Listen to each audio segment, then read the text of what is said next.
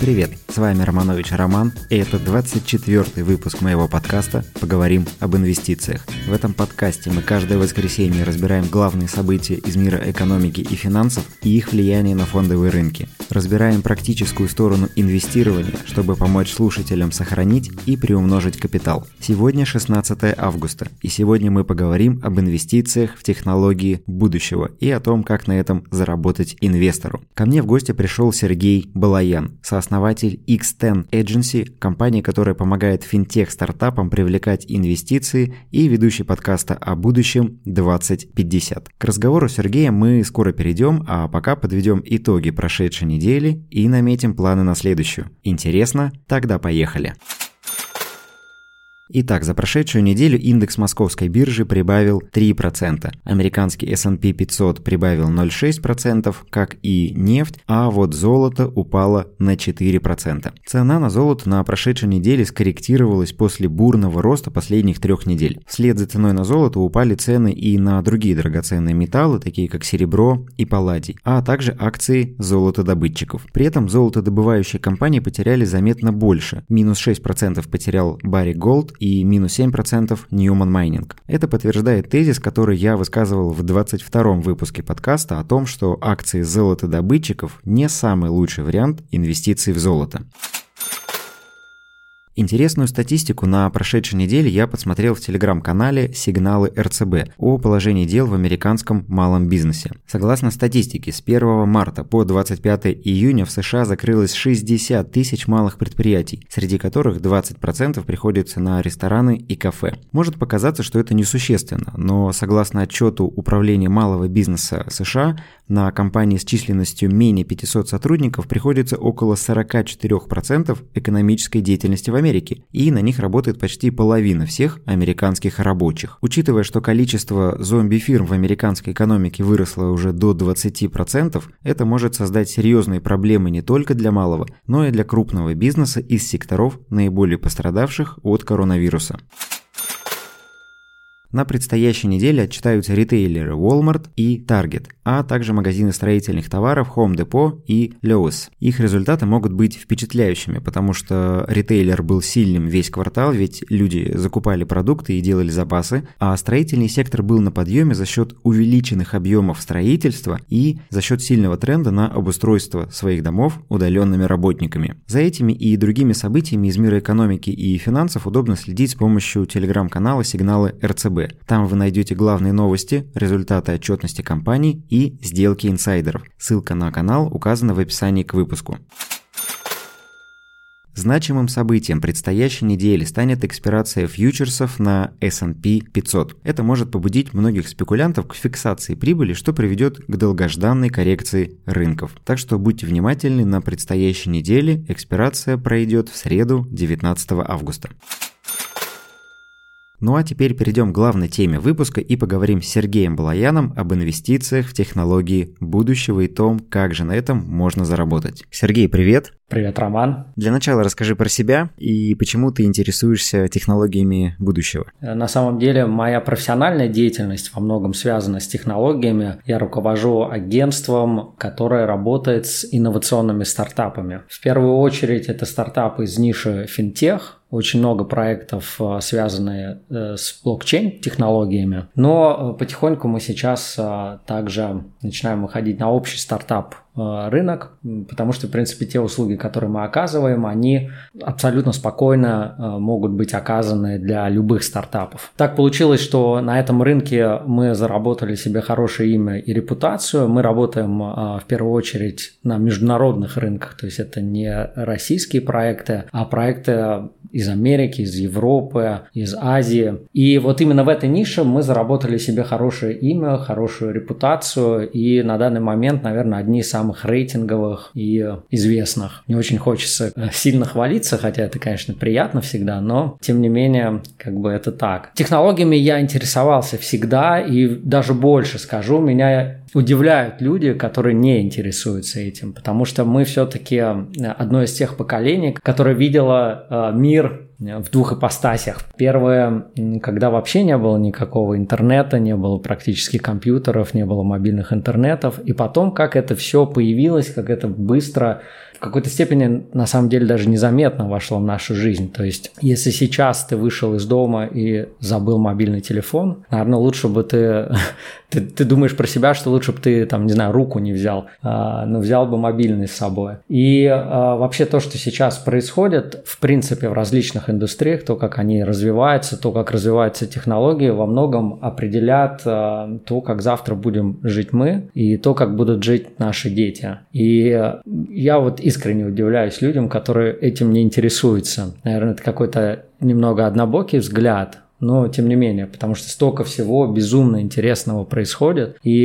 это происходит не только в рамках какой-то небольшой ниши, а в рамках целых громадных индустрий, которые очень активно влияют на нашу жизнь. Ну да, об этом как раз хотел с тобой поговорить, о том, как вот эти перемены, происходящие в экономике, в индустриях, поменяют нашу жизнь, поменяют наши привычки. Ты совершенно правильно сказал, что мы, если перефразировать, родились аналоговыми, а живем цифровыми. Да. Я тоже не понимаю, как можно не интересоваться технологиями, потому что действительно все вокруг нас, это постоянно меняется, это интересно, и на этом, что самое интересное, можно заработать, о чем мы сегодня как раз с тобой и поговорим. Я знаю, что у тебя есть подкаст «2050». Абсолютно верно. Можешь немного рассказать о нем, как пришла идея его вести, и кто из интересных гостей к тебе приходил, и какие темы вы уже успели разобрать? Да, я веду подкаст под названием «2050». На самом деле я им занялся не так давно. В принципе, эта идея у меня была достаточно продолжительное время, но как-то вот все сложилось в один пазл во время вот этой пандемии, этого карантина. И я решил, что как бы почему бы нет, можно попробовать. Приглашаю я туда в основном ребят, либо с которыми я знаком, либо которые в той или иной степени меня в хорошем смысле вдохновляют и поражают тем, что они делают. Среди гостей я стараюсь приглашать ученых, инновационных предпринимателей, писателей, научных журналистов, разных интересных личностей, типа там трансгуманистов, биохакеров и так далее. И абсолютно разные темы, касающиеся там от биологии, генной инженерии до бионических протезов, до электромобилей, городов будущего. Ну, в общем, достаточно много различных тем. Моя основная цель в этом не только сделать, скажем так, подкаст, потому что это интересно, весело, прикольно и модно, но и для того, чтобы прокачать во многом свое окружение, которое может не знать о тех или иных технологиях, это раз. А во-вторых, показать молодым ребятам, которые могут нас слушать, о том, что не обязательно быть обывателем, который идет по течению, скажем так. То есть, знаешь, огромное количество профессий, которые ребята сами себе даже толком не выбирают, а просто, так принято, там, экономисты, юристы, прочее. Ничего против этих профессий не имею, и профессионалы в своем деле, как ни крути. Но просто очень часто ребята выбирают просто какой-то конвейерный тип образования. И здесь хочется показать, что в наше время абсолютно не страшно быть смелым, абсолютно не страшно заниматься чем-то в действительности, во-первых, интересным, а во-вторых, важным. Слушай, сейчас многие пишут и говорят про четвертую технологическую революцию. Давай поговорим немного о ней подробнее. Да. Ты расскажешь свое видение о том, как она вообще влияет на нашу будущую жизнь, а я расскажу о том, как на этом мы сможем заработать. Давай, да. Но на самом деле я думаю, что мы уже живем во время индустрии 4.0 и живем достаточно давно. Просто, кстати, вот есть такое выражение, что будущее, оно уже здесь. Просто многие об этом не знают. И в действительности есть такая проблема, что многие даже не знают о тех технологиях, которые существуют сейчас и как ими пользоваться. Но в целом по поводу того, к чему это нас приведет, здесь есть, такие неоднозначные мнения, потому что, с одной стороны, конечно, индустрия 4.0 со всей роботизацией, автоматизацией и всем остальным, она создана в первую очередь для того, чтобы сделать жизнь человека более комфортной. Но, с другой стороны, есть такая проблема, и она уже сейчас проявляется активно, что все, что может быть заменено алгоритмами и роботами, будет заменено рано или поздно. Да, это будет встречать определенные, скажем так, сложности, возмущения со стороны политических сил, да, и, естественно, самого населения во многих случаях. Но, тем не менее, это то, что неизбежно будет. И я думаю, что от этого глобально через какое-то время общая картина, я думаю, что может сложиться следующим образом, что по-настоящему процветать, если можно так сказать, будут три типа людей. Это те, кто владеет капиталом, и люди, которые имеют к нему доступ. Но это во все времена так были, да, на вершине некой пирамиды. А второе – это те, кто смогут создавать, администрировать, обслуживать. И вот все в таком духе: искусственный интеллект, вот эти инструменты автоматизации, роботизации и прочих технологий. И третье – это суперзвезды в своей сфере деятельности. Ну, то есть понятно, что будут музыканты, будут огромное количество там всяких творческих профессий. Но в связи с огромным количеством освободившегося времени у людей, конкуренция в этих сферах будет, я думаю, существенно возрастать. И вот именно суперзвезды в этих сферах, они как бы будут дальше процветать. Но я не только про музыку там или искусство говорю. В принципе, там в любой нише, да, могут быть люди, которые занимаются некими стратегическими и околотворческими задачами. И вот они как раз будут тоже процветать. Соответственно, здесь большой вопрос, что делать и как людям остаться в седле. В седле своего времени, назовем это так. Если выделить такие вот основные индустрии, которые тебе кажутся лидирующими вот в этой новой промышленной революции и в новой индустрии 4.0, то на кого стоит обратить внимание? Ну, наверняка финтех, да, в котором ты работаешь. Финтех – это моя история. Ну, давай начнем с него. Во-первых, стоит отметить, что, опять же, мы были свидетелями такого массового перехода с наличности на безналичности. И этот процесс до сих пор активно развивается, особенно в развивающихся странах. И в любом случае, я думаю, история с мобильным банкингом, история с процессингом различным, она будет еще долго жива и долго хорошо расти. Ну и вообще, в принципе, кто в последний раз видел наличные? Ну, если мы не берем какой-нибудь там отдых в Таиланде или там, не знаю, обмен на доллары. То есть я не помню, когда я последний раз видел, а тем более пользовался вообще рублями наличными. С другой стороны, я на самом деле большой беливер в биткоин. И беливер не со спекуляционной точки зрения, хотя все-таки как инвестиция биткоин показывает очень неплохие результаты, особенно для тех, кто еще на заре пришел в эту криптовалюту. Именно как технология, которая удобна, которая более-менее анонимна, и во многом я поддерживаю лозунг того, что фиат для государств, а биткоин для людей. Потому что, ну, сталкиваясь с этим постоянно в работе, я понимаю, что это в действительности очень удобный инструмент. И многие говорят, что он ничем не обеспечен, но это неправда. Он в первую очередь обеспечен технологией, которая за ним стоит, криптографией, майнингом и многим другим. А тот же самый доллар, например, вот он как раз-таки ничем не обеспечен. И для тех, кто не знает, доллар уже очень давно не привязан ни к золоту, ни к чему остальному. И мы, кстати, в этот кризис это увидели. Ну да, когда они за месяц напечатали, да. Сколько там, 3 триллиона они напечатали за месяц, и просто так никто на это ничего не сказал. Абсолютно. А вот с биткоином такое не может быть. У биткоина ограниченная эмиссия в 21 миллион биткоинов, 18 из них уже добыто. Ну, там мы не будем, да, это можно отдельный выпуск, как это все работает. Ну, вот в общем, уже 18 добыто. И есть такой, например, показатель, он в основном в золоте используется, S2F, то есть это запас к добыче. И вот по, например, этому показателю биткоин абсолютно сравним там с золотом, с многими другими вещами, которые, ну, скажем так, показывают в этом плане хороший результат. Другой вопрос, что, конечно, это совершенно молодая индустрия. В целом криптовалюта – это вещь, в которой надо быть очень осторожным.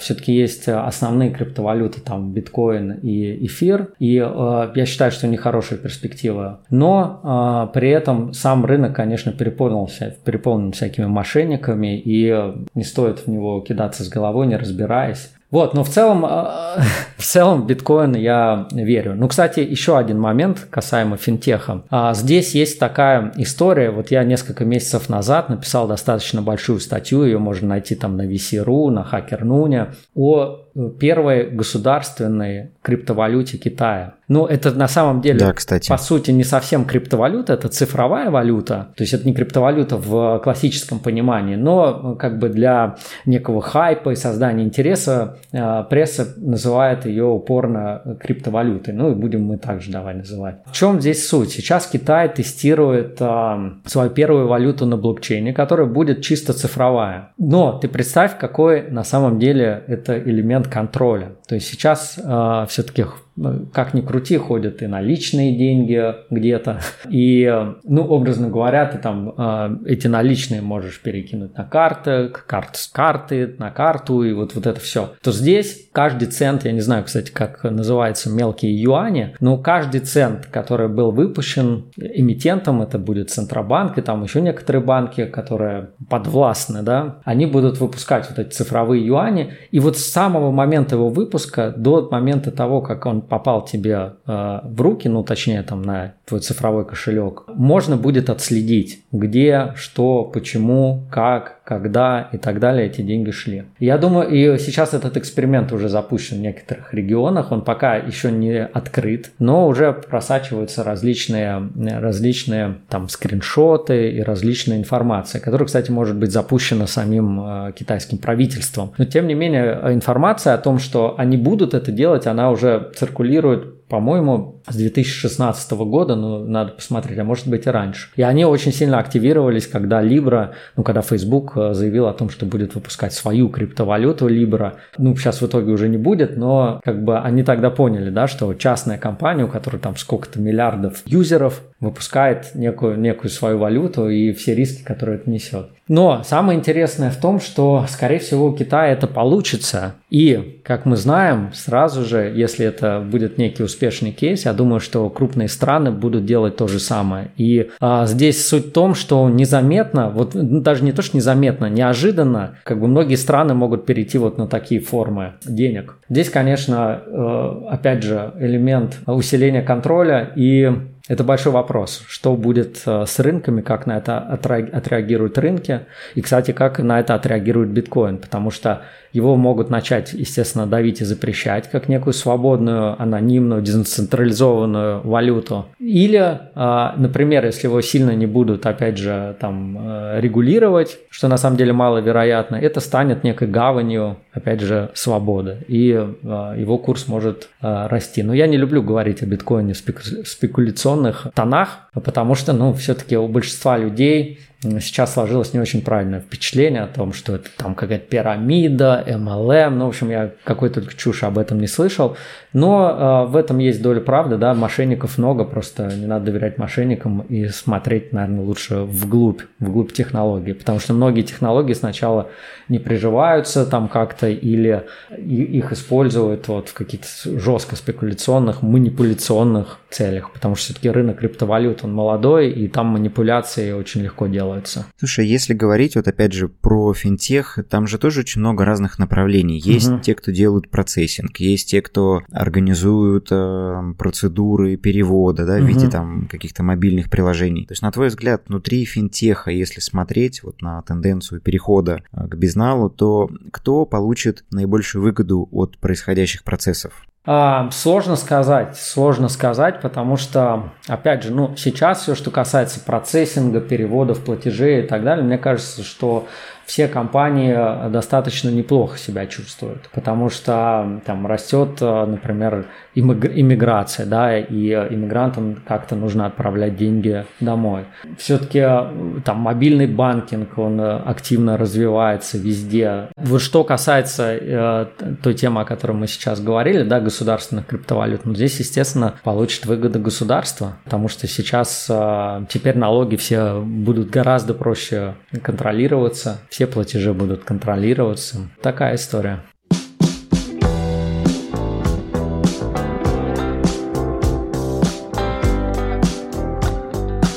Много сейчас пишут про биотех. Очень люблю его. Ты говорил, что разговаривал с гостями про биологию, про биотех. Вот насколько ты считаешь этот сектор обоснован? Вот тот рост, который сейчас в нем происходит, и как работать с биотехнологичными компаниями, потому что я знаю, там очень низкий процент выхода разработок на конечную финальную стадию и потом последующие продажи, но это не мешает бумагам, имея огромные убытки, расти на какие-то космические там, сотни, несколько сотен процентов. То есть, на твой взгляд, на что нужно обращать внимание при работе с биотехнологичным сектором и насколько он, в принципе, интересен для инвестора? Слушай, ну биотех я очень люблю вот именно с точки зрения технологичности, да, чем инвестиционной привлекательности. Население все-таки активно стареет, особенно в развитых странах, да, средний возраст растет, но при этом, кстати, многие заболевания активно молодеют, то есть многие заболевания, которые там раньше диагностировались и возникали у людей там после 50, сейчас уже зачастую возникают и в 30, и даже раньше. Соответственно, что касается биотеха, все-таки есть классический рынок фармы, но при этом я, наверное, хочу все-таки в этом выпуске отметить больше рынок с неких футуристических точек зрения. И здесь какую тенденцию я вижу? Я вижу тенденцию того, что многие интересуются продлением жизни и даже там возможным бессмертием. То есть об этом достаточно сейчас активно идет разговор в разных кругах. Конечно, мне не хочется там звучать как какой-то фантаст, но я считаю, что так или иначе человечество будет идти к этому. Про бессмертие, конечно, говорить пока нет оснований, но про какое-то продление жизни вполне. И у меня, кстати, есть очень хороший выпуск в подкасте с Полиной Лосевой, она научный журналист, биолог, которая написала книгу «Против часовой стрелки». Абсолютно замечательная книга, где она объясняет, какие сейчас исследования ведутся на тему продления жизни, почему многие этим интересуются и многое остальное. То есть сейчас старение будут вообще рассматривать как болезнь, а не как некий приговор, от которого никуда не деться. В связи с этим, мне кажется, много компаний, которые будут этим заниматься, но при этом, опять же, я уверен, что будет огромное количество, ну, скажем так, спекулянтов, которые будут особо ничего нового не производить, но при этом играть на этой теме. Ну, вот мы видим это, например, в биохакинге сейчас. Второй момент. В биотехе очень тяжело понять объективные факторы. То есть я слежу немножко за рынком, я тоже сам инвестирую. Я часто вижу такую вещь. Я, кстати, инвестировал в GILD, очень зря. Вот как раз история а-ля с GILD. Я вижу часто такую вещь, когда какие-то препараты, например, да, или какие-то что-то прошло, да, успешные испытания, сразу идет всплеск на фондовом рынке, но он достаточно быстро как бы гаснет. Здесь именно с точки зрения инвестиций очень тяжело понять, как правильно в этот сектор инвестировать, насколько долго, да, насколько долгосрочными эти инвестиции могут быть, потому что огромное количество компаний такого формата, они застревают на этапе R&D, ну, то есть они делают ресерчи, это стоит денег, они тратят деньги, а потом оказывается, например, что эти ресерчи, даже несмотря на некоторые всплески, успешные там испытания того или иного препарата или той или иной технологии, они оказываются абсолютно бесполезными. Здесь, наверное, ну, как-то вот лично мне сложно понять, как правильно инвестировать в этот сектор. Ну и мои эмпирические эксперименты, они не очень, как с тем же самым GILD, например. Но все равно здесь получается сам по себе сектор, он же имеет перспективы, и получается, что мы можем использовать те же ETF, потому что есть широкого спектра, например, ETF, такие как там, NASDAQ Biotechnology, к примеру, да, которые в целом в биотех инвестируют. А есть ведь и более узкие, то есть ты говорил про продление жизни, я думаю, здесь речь все-таки больше идет про те компании, которые занимаются именно генетическими исследованиями, да, и коррекцией генов. Генная инженерия, да, там тот же самый CRISPR-Cas9, очень меня интересует эта технология, но, понимаешь, она пока все-таки на этапе больше R&D, хотя она уже сейчас показывает во многом очень успешные кейсы. Но здесь есть второй момент, который очень важен, этическая сторона вопроса. То есть, например, редактировать гены эмбриону, но сейчас это запрещено. Когда это будет разрешено, как эти опыты будут проводиться и все остальное, это большой, большой вопрос. Все-таки огромное количество людей, особенно в большинстве тех, кто ничего не понимает, понимает в этом, они как бы не понимаю, но осуждаю. И я думаю, что в этом очень большая проблема вообще этого сектора. И то, как, например, та же самая фармацевтика сейчас проходит путь от там даже испытаний до прилавков, да, насколько их, ну там, извиняюсь перед зрителями, дрючат во время этого пути, это тоже большой фактор такой неуверенности. Хорошо. А что думаешь про такие тоже растущие перспективные сегменты, как, например, дополненная виртуальная реальность, 3D-печать, вот, вот эти направления, насколько они интересны? Я большой беливер в AR, VR, XR, то есть там дополненную реальность, виртуальную реальность, расширенную реальность. Я считаю, что это то, что прям сильно поменяет нашу повседневность. То есть те все-таки технологии, там та же самая биотех, он будет постепенно развиваться, да, там будут успехи, неуспехи. И, в принципе, ну вот скажем так, ты там ежедневно прямо этим пользоваться не будешь. А вот AR, мне кажется, это следующее. Причем все сначала ставили на VR, как следующая, да, перспектива вот в этих какой-то расширенной, дополненной реальности. Но я считаю, что AR. Точно так же недавно один из наверное, ну нет, не то, что недавно, но, в общем, один из выпусков в моем подкасте была Регина Турбина, она один из первых дизайнеров цифровой одежды в России. То есть это одежда, которая полностью в цифре, ты можешь ее примерить там на фото, на видео и так далее. С одной стороны, да, зачем это нужно, а с другой стороны, вот так вот подумать, все-таки мы живем сейчас во времена, когда люди друг перед другом блистают не только какими-то интеллектуальными возможностями, но и визуалом. И ты представь, сколько, например, там одежды покупается для того, чтобы просто сделать несколько фоток в Инстаграм. А здесь вот эта, ну, скажем так, подниша фэшн-теха, она решает этот вопрос. И ты можешь там каждый день менять себе наряды, притом они супер круто выглядят, они футуристичные, они сделаны на 3D-программах, то есть ткань ведет себя точно так же, как в живом мире. То есть это не просто фотография, там, фотошоп, да. И вот даже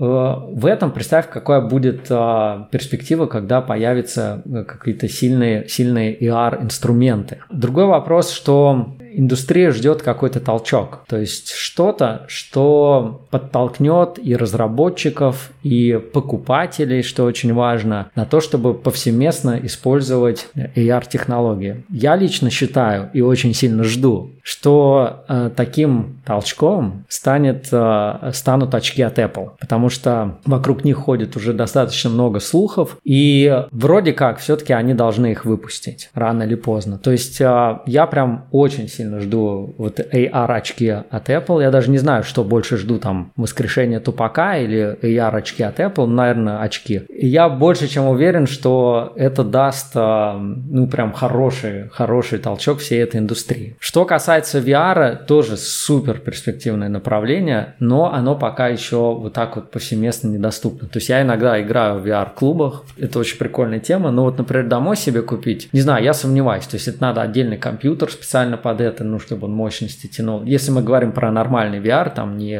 есть, например, PlayStation, да, там VR-шлем, но как бы поиграв прям нормальный, хороший VR, ты понимаешь, что это так себе история, то есть это как, не знаю, Sony PlayStation и Dendy, да, сравнить. Вот, но, помимо прочего, все-таки мы сейчас говорим о неком бытовом употреблении, да, AR, VR и так далее. Ну и какие громадные секторы у промышленного, да, потребления. Уже сейчас там огромное количество работ делается с помощью тоже вот специальных, ну это такие промышленные AR-очки, то есть там, насколько я знаю, Boeing их использует при проверке самолетов, то есть человек, который проверяет, да, там правильно ли проводки все соединены и так далее, он может в этих очках уже, даже, по-моему, они Google Glass используют, если я не ошибаюсь, или очки от Microsoft, но они вот чисто для промышленного использования, очень ограниченного функционала. Он видит, как это должно быть, да, и, ну, здесь огромное количество возможных применений, но нужен какое-то что-то, что подтолкнет эта индустрия. Ну, я уверен, что в этом большой будущее. Или ты представь, какая огромная индустрия в плане VR-секс. То есть уже сейчас там где-то в Японии, и мне здесь недавно подсказали, что даже какие-то белорусские ребята, даже такое сделали. Есть костюмы, в которые залезаешь, одеваешь шлем, и там в как бы виртуальной реальности тебя ждут анимешницы какие-то, там еще что-то. Ну, то есть это мы сейчас поговорили там про промышленное какое-то применение, поговорили про моду. Это огромнейшая индустрия на самом деле, которая может сильно поменяться. Поговорили сейчас про секс-индустрию, это тоже огромнейшее. То есть и все это имеет подниши, которая плюс там гейминг. Ну, я думаю, что это очень плотно войдет в нашу жизнь, прям реально очень плотно. Может быть, не совсем так, как в каком-нибудь Пелевинском «Любовь к трем Цукербринам» или «iFuck10». Кстати, замечательные книжки тем, кто интересуется будущим. Ну, вот просто это интересно. Очень серьезные изменения. Вот именно как мы будем просто жить, понимаешь, повседневно. Как в свое время телефон, да, мобильный iPhone поменял жизнь. Вот мне кажется, AR и VR – это вот из этой серии. Слушай, ну здесь я тоже искал компании, которые занимаются разработками этих проектов, но сейчас главная проблема для инвестора в том, что этих компаний нет на бирже. И большую часть проектов, которые в этом сегменте работают и в этот сегмент приходят, насколько я понимаю, сейчас купают гиганты вроде Facebook, Google и того же Apple. Все верно. Потому что основные разработки сейчас за ними. Если, может быть, ты знаешь какие-то компании, которые, может быть, на этапе стартапа пока работают, за которыми стоит последить и которые могут стать вот этими проводниками там, VR, AR в нашу жизнь? Слушай, надо подумать, надо провести ресерч, но, возможно, какие-то бумаги можно купить на OTC, да, вне биржевой истории. Ну и плюс, конечно, надо следить, вот если прям реально есть интерес в этом, надо следить за фондами, за ангелами, которые инвестируют на раннем этапе в подобные проекты, потому что есть большая вероятность, ты абсолютно прав, того, что при удачных разработках их купят гиганты, потому что сейчас все, абсолютно все там от Sony до Microsoft, до Facebook, все абсолютно там Apple, Google, все в эти индустрии смотрят, да, и мы все время слышим, что Apple там купил такой патент, Google купил такой патент на там AR, VR и все остальное. Ну, то есть их, конечно, покупают, и я думаю, что вот можно следить за инвесторами, которые уже проводили какие-то успешные сделки и вот вкладывают примерно в эти индустрии. Можешь посоветовать ресурсы, которые имеет смысл читать для того, чтобы быть в курсе вот этих сделок, чтобы быть в курсе того, что происходит в технологии, вот в новых технологиях в первую очередь? Слушай, ну на самом деле ресурсов много, но здесь надо понимать, что, наверное, лучше следить за отдельными личностями, потому что все-таки это разные сферы, и они немножко по-разному развиваются, хотя, конечно, можно увидеть то, что, конечно, все между собой взаимосвязано. Ну, из ресурсов, которые мне нравятся, это, например, HackerNoon. HackerNoon.com, очень крупный портал, я, кстати, туда сам пишу, и даже в этом году номинирован там на награды, ну, там, типа топ-авторов и топ-инфлюенсеров, ну, опять же, в своей нише. Вот, как бы мне нравится этот портал, он берет огромное количество разных технологий, искусственный интеллект, и криптография, и AR, VR, и робототехника, и космос, и все вообще, что связано,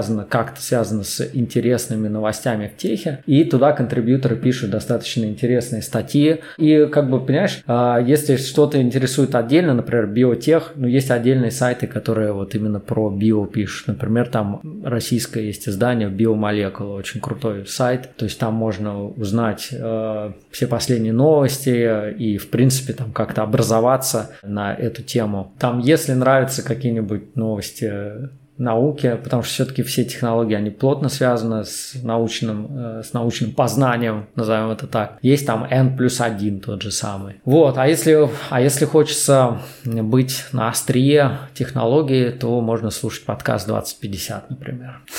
Это точно.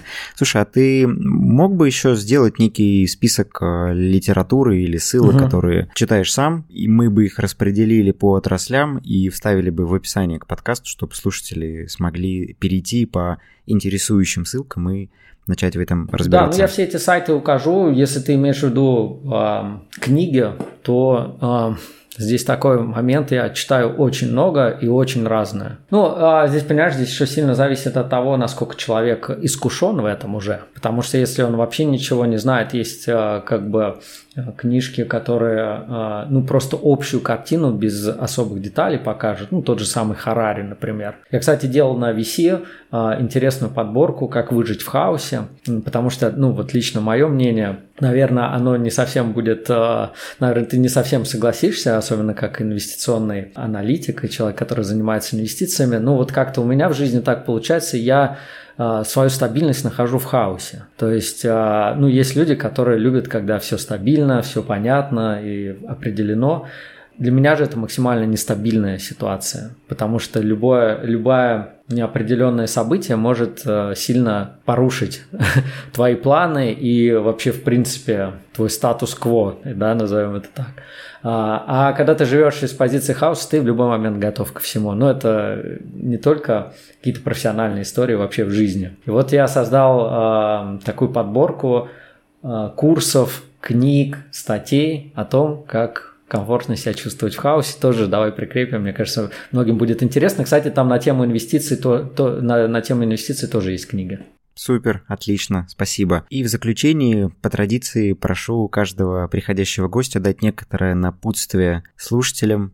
Ты, наверное, расскажешь о технологиях, а может быть и нет. В общем, тебе слово, спасибо. Мне кажется, что наше время на самом деле дает огромное преимущество перед другими временами. В том плане, что раньше очень многое зависело от того, где ты родился, в какой семье, какое прошлое в этой семье и многое другое. Не то чтобы сейчас это совсем не важно, но все-таки сейчас люди, особенно в развитых и развивающихся странах, они могут выбирать себе свое будущее. И здесь очень важно, очень трезво относиться к тому, чем ты занимаешься, и к тому, как ты хочешь прожить свою жизнь. Поэтому мне кажется, что важно понимать, что в жизни нужно делать вещи, которые будут тебе интересны и которые будут приносить пользу людям вокруг. И в том числе к таким вещам я отношу и технологии будущего, как один из примеров. Поэтому, какое напутствие? Ребята, живите своей жизнью, будьте свободны, развивайтесь, развивайте свой интеллект. Не забывайте о том, что вы... вообще, что человек – это то,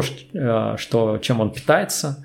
И питается не только в плане еды, но и в плане того, что он смотрит, что он читает, что он потребляет в качестве интеллектуального контента. Стройте общество вокруг себя такое, каким вы хотите его видеть. И мне кажется, это обязанность в каком-то смысле каждого человека. И не забывайте слушать подкаста об инвестициях Романа и подкаста о технологиях будущего Сергея.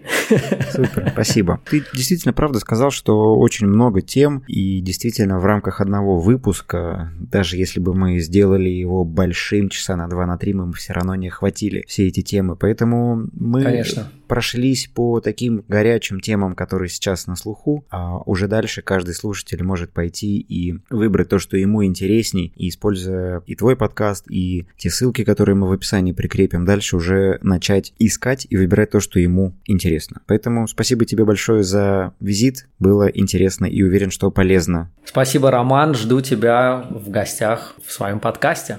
Всем пока.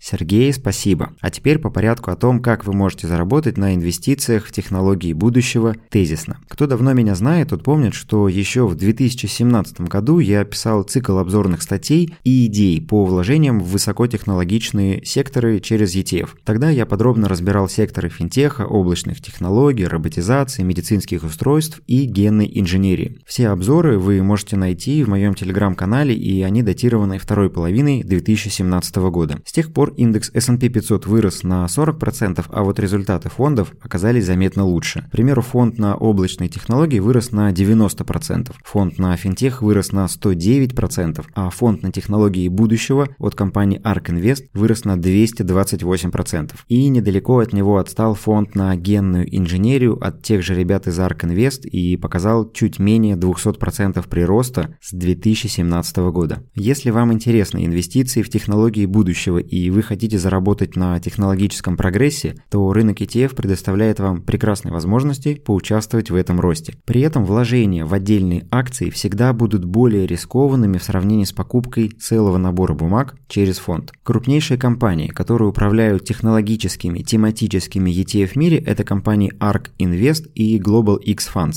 Поэтому, если вам интересны инвестиции в технологии, вы можете посмотреть сайты этих компаний и подробнее изучить ту линейку фондов, которые они представляют. Кроме того, ресурсы этих компаний интересны тем, что на них регулярно публикуются отчеты, различные исследования, которые посвящены как раз вот этим узким темам и нишам. К примеру, на сайте Global X регулярно публикуются исследования и обзоры по тем секторам, в которые вкладывает компания через ETF. Это исследования по секторам финтеха, облачных технологий, кибербезопасности, киберспорта и многим другим. Так что посмотрите на их фонды, уверен, что найдете что-то интересное для себя. Ссылки на все ресурсы, о которых мы говорили в сегодняшнем выпуске, ищите в описании к подкасту. Там же вы найдете ссылку на подборку книг и сайтов от Сергея Балояна и ссылку на информационно-аналитический канал «Сигналы РЦБ» в Телеграм. Также напоминаю, что у подкаста есть чат в Телеграм, где я отвечаю на ваши вопросы и собираю пожелания по темам следующих выпусков. Так что подписывайтесь, задавайте вопросы и оставляйте свои пожелания. Благодарю каждого, кто ставит оценки и пишет отзывы в Apple подкастах. Для меня это очень ценно и невероятно мотивирует создавать еще более качественный контент. Благодарю вас за прослушивание этого выпуска. Встретимся через неделю. Удачных вам инвестиций и пока!